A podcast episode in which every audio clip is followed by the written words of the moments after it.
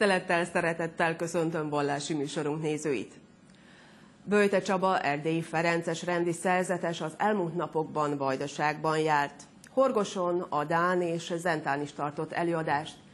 Mi Adán találkoztunk vele, ahol a Szent Háromság katolikus templomban mintegy 1500 helybeli és környékbeli hallgatta a Dévai Szent Ferenc Alapítvány alapítójának előadását, beszámolóját az erdélyi árvaházak életéről.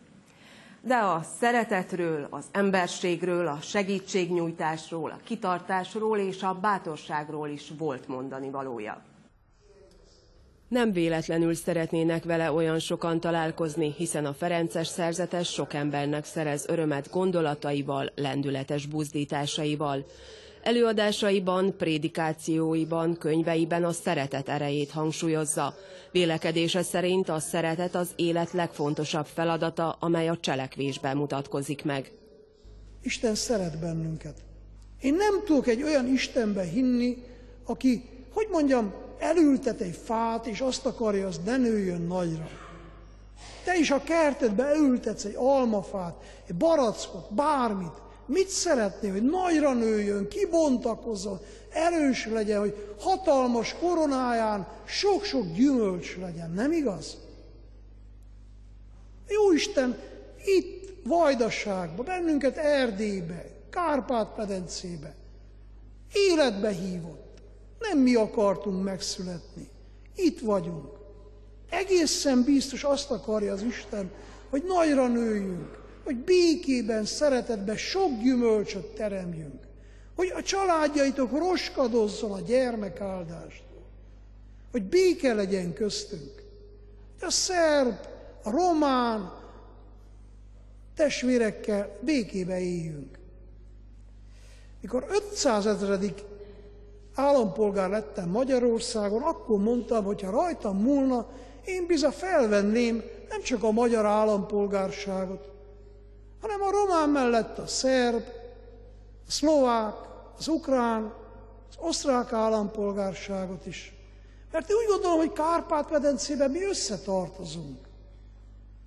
Ezt az országot, ezt a, ezt a térséget együtt, békében tündérkerté tudjuk tenni. De ha egymásnak feszülünk, ha gyűlölködünk, akkor pokolá tesszük a környezetünket. Szent István király ünnepének előestéjén a bevezetőjében az államalapító király uralkodásáról és országépítő tevékenységéről szólt. Előadásában a bűnbánatra, a kiengesztelődésre, a megbocsátásra hívta fel a jelenlevők figyelmét, a népek között a családon és a közösségen belül. Minden egyházi ünnep előtt, ugye nagy ünnepek előtt, mai nap is, tehát ugye karácsony előtt, adventben nagy bűnbánati szentidőt tartunk, de húsvét előtt is ugye nagy bőjt erről szól. A zsinat előtt, minden egyházi ünnep előtt volt ilyen bűnbánati szentidő, de nem csak az egyház ünnepek előtt, hanem a világ ünnepek előtt is, ugye nem csak a házunkat takarítottuk ki, hanem a szívünket is, lelkünket is egy, hát egy ilyen szent gyónással, bűnbánattal, kiengesztelődéssel, és elmondtam, hogy azért van pont augusztus 20-án népünk, nemzetünk nagy ünnepe, mert 15-én 1083-ban Szent László ugye egy porlagár háborús időszakot leszeretett volna zárni, és öt napos bűnbánati szentidőt hirdetett. Mindenki elment, ő maga is megkereste Salamon királyt, és bizony leültek, elbeszélgettek. Hogy miről beszéltek, az sajnos akkoriban nem voltak ilyen paparazzik, nem tudjuk, de tény az, hogy ő elengedte Salamon királyt, és 40 évig béke volt Kárpát-medencében. De ezért is mondjuk, hogy Szent László, ugye Erdély védőszentje, a második honalapító királyunk, nélküle valószínűleg szétesett volna Magyarország. Tehát, hogy ezért van 20-án, hogy előtte egy ötnapos bűnbánat időt tartsunk. És hát én mondtam, hogy ha nem is öt napot, de legalább egy, egy-két órát, egy kicsi nagy takarítást végezzünk a, a lelkünkbe, és ezért tartottam én erről a mostani elmékedésemet. Csaba atya példát mutatva Vajdaságba is éppen egy bűnbánati zarándoklatról érkezett. Szent László király Hát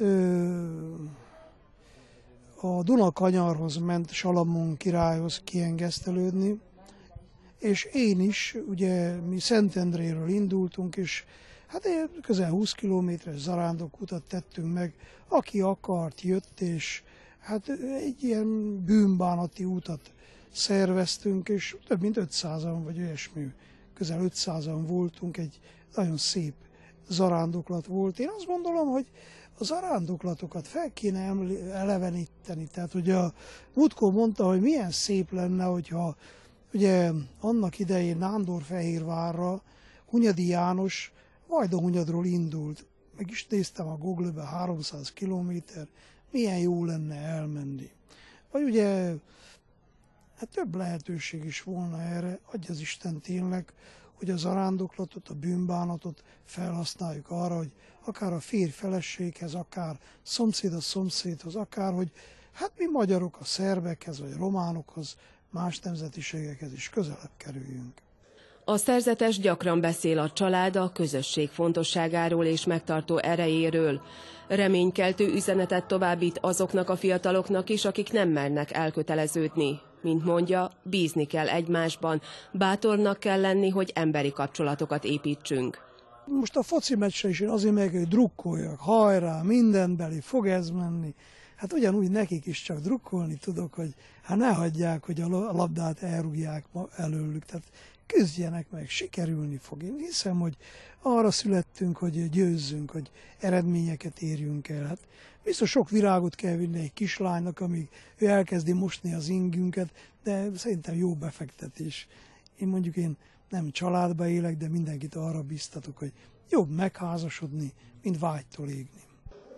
Böjte Csaba nem mély teológiai előadást és nem is motivációs tréninget tartott. A hétköznapi életből vett példái, humorral, hittel átszőtt történetei érthetőek és világosak idősek és fiatalok számára is. Csaba atyát nagyon szeretjük, az egész családunk, és mikor meghallottuk, hogy jönni fog, akkor, akkor nagyon-nagyon örültünk neki, és azért éreztük úgy, hogy szeretnénk eljönni a férjemmel együtt, mert annyira lelkesítő történetei vannak, és és úgy érezzük, hogy ezekből a szavakból erőt tudunk meríteni a mindennapokhoz. Mi az, amit hazaviszel a Völte Csaba előadásából? Hát azt a rengeteg türelmet, amit mesélt a gyerekek iránt, amit, amit ugye ők ott nap mint nap tanúsítanak a, a, azok a nem éppen angyal, kis angyal gyerekek iránt, az úgy szerintem számunkra is nagyon hasznos lesz a hétköznapokban, hogy gyakorolni tudjuk a türelmet és a megértést és az elfogadást. Ha ő már vállalt az áldozatot, hogy eljön ezer kilométerre, és nekem itt van 60-ra, akkor gondoltam, hogy személyesen, ha találkozok, meghallgatom az előadását, akkor valami lelki töltetet kapok belőle. Nagyon megérintett, néhány történetet már hallottam, nem élőben, de az élő előadás az mindig valami pluszt ad. A Ferences szerzetes nagyon sokat utazik, nehéz is volt időpontot egyeztetni vele.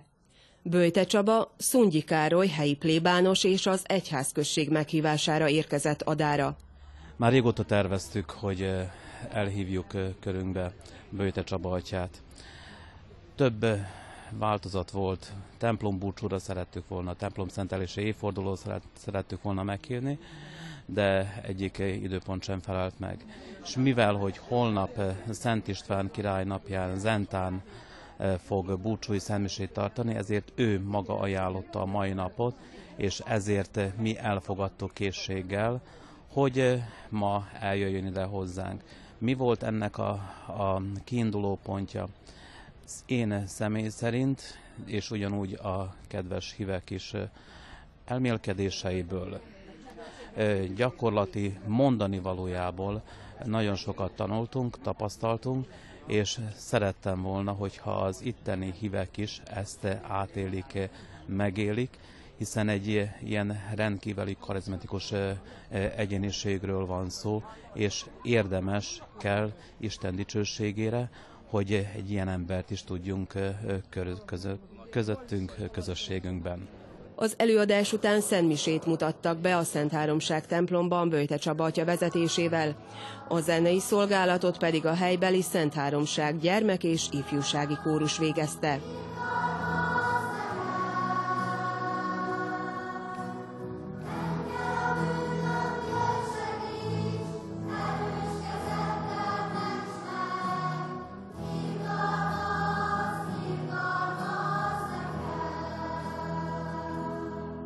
Temerinben a keresztény édesanyák Szent Mónika közössége fennállásának 25. évfordulóját ünnepli az idén. Ez alkalomból a Szent Rozália plébánia templomban megtartották a Vajdaságban működő Szent Mónika közösségek találkozóját, amelyen több mint száz édesanyja mondott imát családjáért, rokonaiért. A világon az első Szent Mónika közösség megalakításának ötletét Madridban vetette fel egy édesanya. A fő gondolata az volt, hogy mit tehetnek az édesanyák, hogy gyermekeik ne veszítsék el hitüket. A kis közösséghez mind több édesanya csatlakozott. Magyarországon az első csoport a kalocsai édesanyák kérésére 1992. augusztusában alakult meg. Volt egy jezsuita atya, aki 50 évig külföldön élt, és akkor ő megtudta, hogy az édesanyák ilyen összefogottan imádkoznak a családjaikért, a gyerekeikért, mert hát elég nagy a veszély a gyerekeinkre nézve, amilyen sok kísértésnek vannak kitéve. És akkor ezt a hírt nekünk elhozta, amikor visszatelepítették Magyarországra a jezsuita atyákat. És akkor mi meg úgy gondoltuk, hát hogyha Spanyolországban ennyire imádkoznak a gyerekekért, akkor kérje már el azt az imát, és mi is szeretnénk imádkozni. Akkor mi elkezdtük, ott Kalocsán, ahol, ahol volt ez az atya nálunk, és akkor olyan nagyon gyorsan lángra lobbant ez az egész dolog, hogy pillanatokon belül már 250-en imádkoztunk, és az új ember újság hírt adott erről egy kicsi cikkbe, hogy itt Kalocsán imádkoznak a édesanyák a gyerekeikért. Akkor eljött a, a, a, a sok levél mindenhonnan az országból, hogy szeretnének ezt ebből a imából, hogy ők is imádkozzanak. És akkor így eh, pillanatokon belül ezt úgy, úgy röpítette a szél ezt a, ezt a imaláncot, hogy eh, már alig tudtam eh, nyilvántartani. Mert mindenki akarta ezt imádkozni, mert nagy bajba voltak a gyerekek. Ugye akkor voltunk a 40 év kommunizmus után, és a gyerekek egyszerűen nem hallottak Istenről 40 évig, nem mertek a szülők nekik beszélni, nem járatták hittanra őket, nem járatták templomba őket, és akkor érezték meg a, a hatását, hogy ugye nem esküdtek templomba, ment az abortusz, a, a vállás, a mindenféle erkölcstelenség, és pánikba estek az édesanyák, hogy mit tettünk. És akkor ugye ennek az volt a, a célja, hogy hogy valamiképpen reményt adni az édesanyáknak a szívébe, hogy csak imádkozni, imádkozni, kitartóan imádkozni, nem csak a maga gyerekéért, hanem a többiekért is. És akkor valahogy olyan, olyan reménytelibb lett egy kicsikét a szívünk, hogy akkor visszaimádkozzuk a gyerekeinket a Jóistenhez. És úgy hisszük, hogyha, hogyha segítségére van másik édesanya, a mi problémánknak, hogy akkor az sokkal jobban sikerül, és, és nagyobb a bizalmunk. És örülünk, hogy itt lehetünk, és ennyi édesanyag között a mai napot fölajánlhatjuk erre a célra. Temerinben főtisztelendő Szungyi László főesperes plébános ajánlatára 1994-ben a családok évében vidékünkön először alakult meg a Szent Mónika közösség. 1992-ben Magyarországon megindult a Mónika közösség. Két évre rá egy rádió műsorban, a Kossuth Rádióban hallottam erről. A tisztelendő nővérrel, Gizella nővérrel megosztottam a gondolataimat, és ő is nagyon jónak látta, hogy kezdeményezzük és indítsuk mi is a Mónika közösségét itt a mi plébániánkon. A kezdetben nem volt különösebb tervünk, elindulunk, imádkozó édesanyák közössége, és havonta találkozunk, meg, meg, meg lett lassan a terv, amely szerint a találkozókat meg, megtartottuk, lebonyolítottuk, és lassan kialakult egy ilyen mozgalom, hogy úgy tetszik, mert érdeklődtek mások is, mieink is voltak Doroszlón vagy más zarándok helyen, és beszéltek lelkesen arról, hogy van a Mónika közösségünk, és lelkesedtek különböző helységekből, és lassan tudatára ébredtünk annak, hogy ez egy bizonyos értelemben mozgalommá vált a mi vidékünkön. Hála Istennek. Ennek most kerek 25 éve, és ezért örülünk és hálát adunk az Istennek. Sokan vannak, akik a kezdetek óta a közösség tagjai. Kovács Franciska az ima csoport vezetője már 25 éve. 32-en vagyunk most így. A, mikor elkezdtük, 70 kiskönyvet csinált a nővé. 70 tag volt, és úgy lemorzsolódtunk. Hát de, de van most olyan, is aki odahaza azért még tovább imádkozza, de nem jön így közénk. Horgoson tíz éve alakult meg az imádkozó édesanyák közössége. Egy olyan 50 személy körül van Horgoson az imádkozó édesanyák, akik tartoznak hozzám és aktívan imádkozunk, nagyon sok kérés van, nagyon sokunknak van ima szándéka, és akkor föl is hívjuk telefonon egymást, és akkor olyan, hogy nem megyünk össze, hanem olyan telefonon megvan, hogy este 7 órakor most imádkozunk valakiért, és akkor ilyen bármi problémák vannak családban, öröm, bánat, bármi nehézségek mindené szoktunk, és ezt mi tíz évet csináljuk. Szent Mónika közbenjárását kérve imádkoznak a gyermekeik hitéért Szent Tamáson is. 2002-ben alakult meg Szent Tamáson a Szent Mónika közösség. Hát voltunk egy 30 páran, csak sajnos lemorzsolódtunk.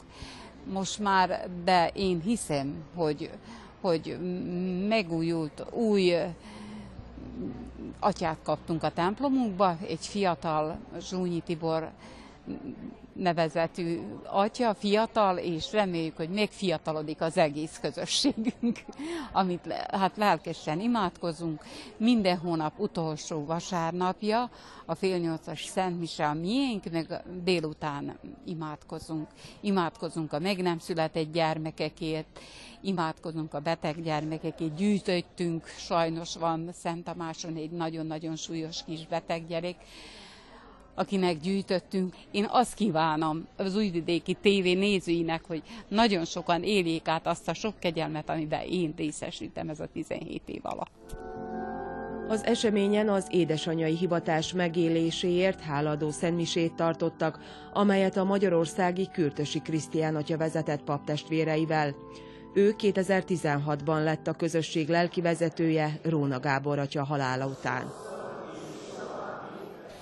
A közösségünket Róna Gábor atya hozta el Madridból 90-es évek elején, amikor is fölvetődött az anyákban az az igény, hogy valamit tenni kellene a gyermekeinkért, unokáinkért, és az imádság volt az a legfontosabb és legjobb eszköz, amivel összetudta fogni az édesanyákat, és el tudott indulni ez a közösség, amely ma jelenleg Magyarországon, vagy mondhatom bátran, a Kárpát-medencében a Rózsafüzér társulatok után a legnagyobb lelkiségi mozgalom, ima közösség.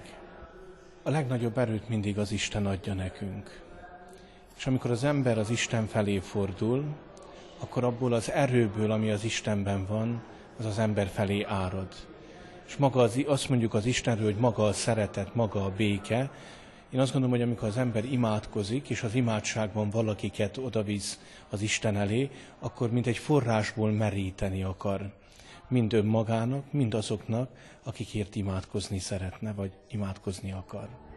Nyilván egy idő után az ember azt tapasztalja, hogy ahol a nagymama, az édesanyja imádkozik, az a gyermek is egy idő után átveszi ezt az imádságot lehet, hogy a kamaszkorban vagy a fiatalkorban ez az imádság úgy tűnik, mintha eltűnne az ember életéből, de az a bizonyos kis mag, amit elvetettek az ember szívében, az egy idő után szárba szökken. Van kihez visszanyúlni az embernek. emlékezünk arra, akitől tanultuk az első imádságot, aki megtanított bennünket imádkozni, megtanított arra, hogy az Isten felé tudjunk fordulni. És ez nagy segítség az embernek. Akkor van baj, amikor nem tudunk már emlékezni. Akkor van baj, amikor nem tudok visszanyúlni akár a gondolataimban, akár az emlékeimben, ahhoz a személyhez, aki elvezetett engem, akár a templomig, akár az első áldozásig, vagy bármelyik szentség kiszolgáltatásáig. Ez lehet egy nagymama, lehet egy édesanyja, de lehet egy lelkipásztor is. De legyen egy személy, aki segít abban, hogy elvisz az Istenhez. Szent Mónika Afrikában született és a negyedik században élt. Szent Ágoston édesanyja, aki álhatatos imádsággal esdekelte ki fiai és férje megtérését, a férjes asszonyok és az anyák védőszentje. Forgatócsoportunkkal Torontálvásárhelyre látogattunk el, ahol vakációs bibliahetet tartottak, amelyet évente megrendeznek a Kárpát-medence több magyar lakta településén.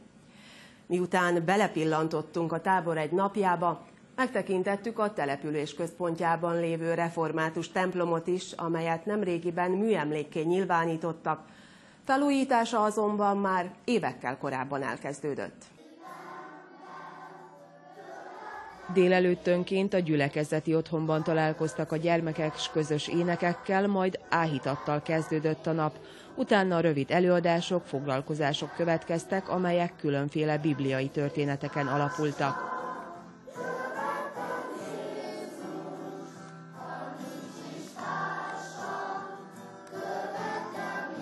A tábor központi témája a példaadás volt.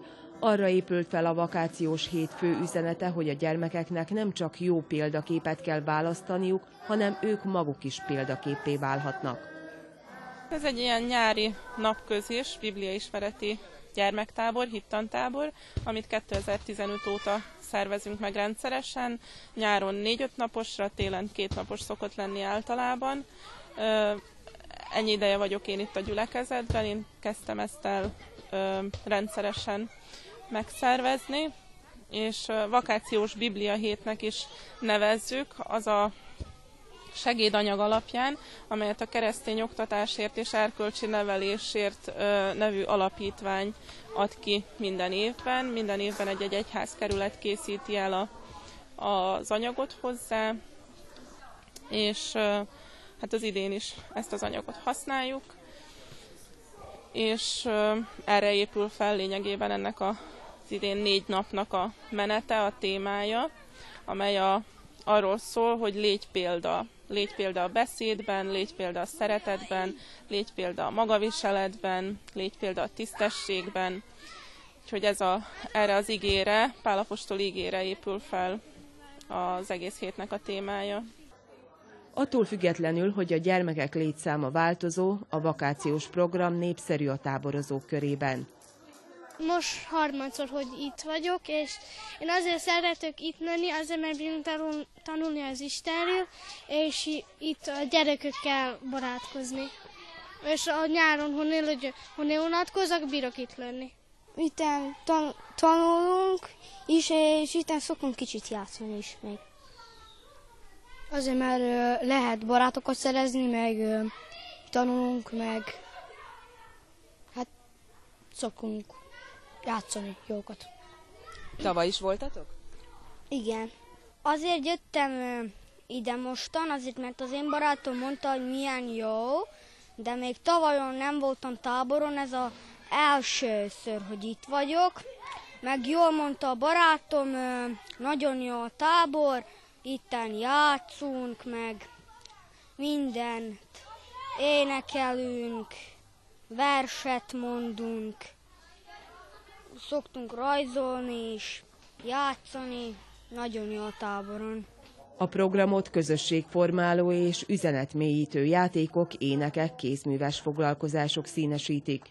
Most vagyok először úgy itten, hogy segítők. Az előző években táborozóként vettem részt, és szeretek itt a gyerekekkel, hisz fölvidítik az embert, főleg amikor kicsik, vagy játszanak.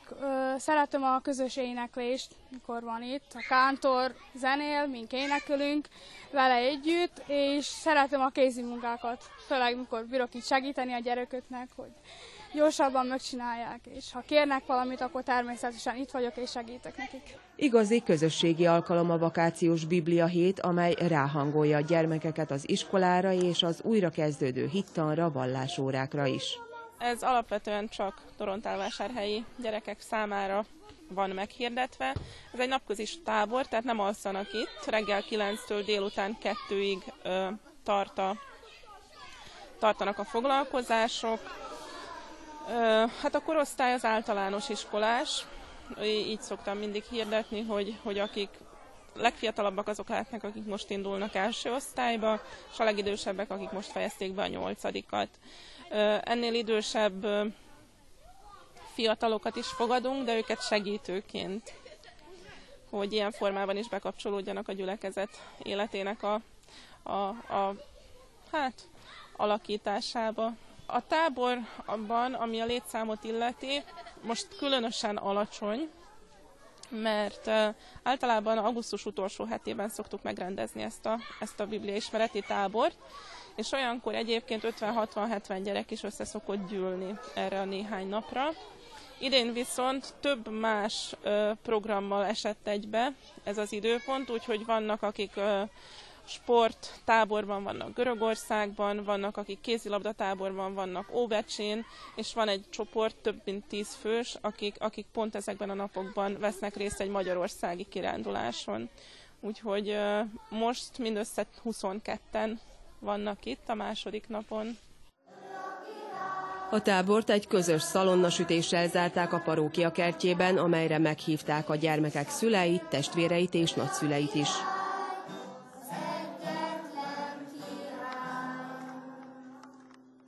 Miután bepillantottunk a tábor egy napjába, megtekintettük a település központjában lévő református templomot is, amely a falunak egyfajta szimbólumává vált. Az odalátogató ember tekintetét nem kerülheti el ez a monumentális építmény. A Torontálvásárhelyi református templom 1100 férőhelyével Vajdaság legnagyobb és legmagasabb református temploma. 1833-ban kezdték el építeni, és 5 év alatt fejezték be. A torony magassága a templom falával együtt 68 méter. A szerb kormány ülésén arról döntöttek, hogy műemlékké nyilvánítják az épületet, amelynek felújítása már évekkel korábban elkezdődött. Hát a templomunk idén 181 éves, 1833 és 38 között építették meg az őseink. Egy hatalmas monumentális templomról van szó, és a szerb kormány kb. két hete döntött arról, hogy műemlékké nyilvánítják az épületet. A felújítás az egyébként már 18 éve zajlik, kisebb-nagyobb lépésekben. A legfontosabbakkal kezdték, ugye a tetők konstrukciójának a javítása, a cserepeknek a cseréje, a torony bádog rétegének a cseréje, ezek mind a 2000-es évek elején megtörténtek. Ami Később egy nagy lépés volt ez a falaknak a szigetelése, ami 2014 novemberében történt meg. Utána vártunk négy évet, hogy száradjanak a falak. 17 és 18 folyamán készültek el az új ablakok, azok beépítésre is kerültek ez év első felében, úgyhogy az ablakok teljesen újak. És miután ez megtörtént, a a szigetelés után a belső falakról kb. két méteres magasságban leszettük a vakolatot, hogy jobban száradjanak a falak. Úgyhogy ezeknek az újravakolása idén tavasszal történt meg, és július elején láttunk neki a belső tér messzelésének, a belső falak messzelésének, ami egy hatalmas munka, hiszen több mint 7000 négyzetméternyi felületről van szó. Ez most is zajlik, ezt lehet látni a felvételeken, és augusztus végére számítunk, hogy, hogy befejeződik a messzelés. És közben azt is lehet látni, hogy a padok egy része már nincs a templomban, ugyanis a padok külső ajtók, bejárati ajtók és a belső ajtóknak, illetve a szószéknek, meg az úrasztalának a, a restaurálása is folyamatban van. Ezek újra lesznek festve, a, ahol kell, ott ki lesznek javítva, ami padot ki kell cserélni, az ki lesz cserélve, és uh, valószínűleg két bejárati ajtót is újat kell csináltatni. Úgyhogy ezek vannak most folyamatban de tervben van például a padlónak a szigetelése és betonozása is, amit a padok restaurálásával párhuzamosan kellene majd elvégezni, hogy amire elkészülnek a padok, addigra kész legyen a padló, hogy, hogy be lehessen építeni a, a padokat. Ezen kívül a belső tér helyreállítása után következne még a külső falaknak a vakulása és a meszelése, valamint az orgonának a restaurálása és felújítása. Az anyagi fedezetet elsősorban pályázatokból és adományokból biztosítják, valamint magánszemélyek, gyülekezetek, magyarországi, erdélyi és németországi testvérgyülekezetek járulnak hozzá ahhoz, hogy befejeződjön a felújítás. Műsorunk végén köszönöm megtisztelő figyelmüket a viszontlátásra!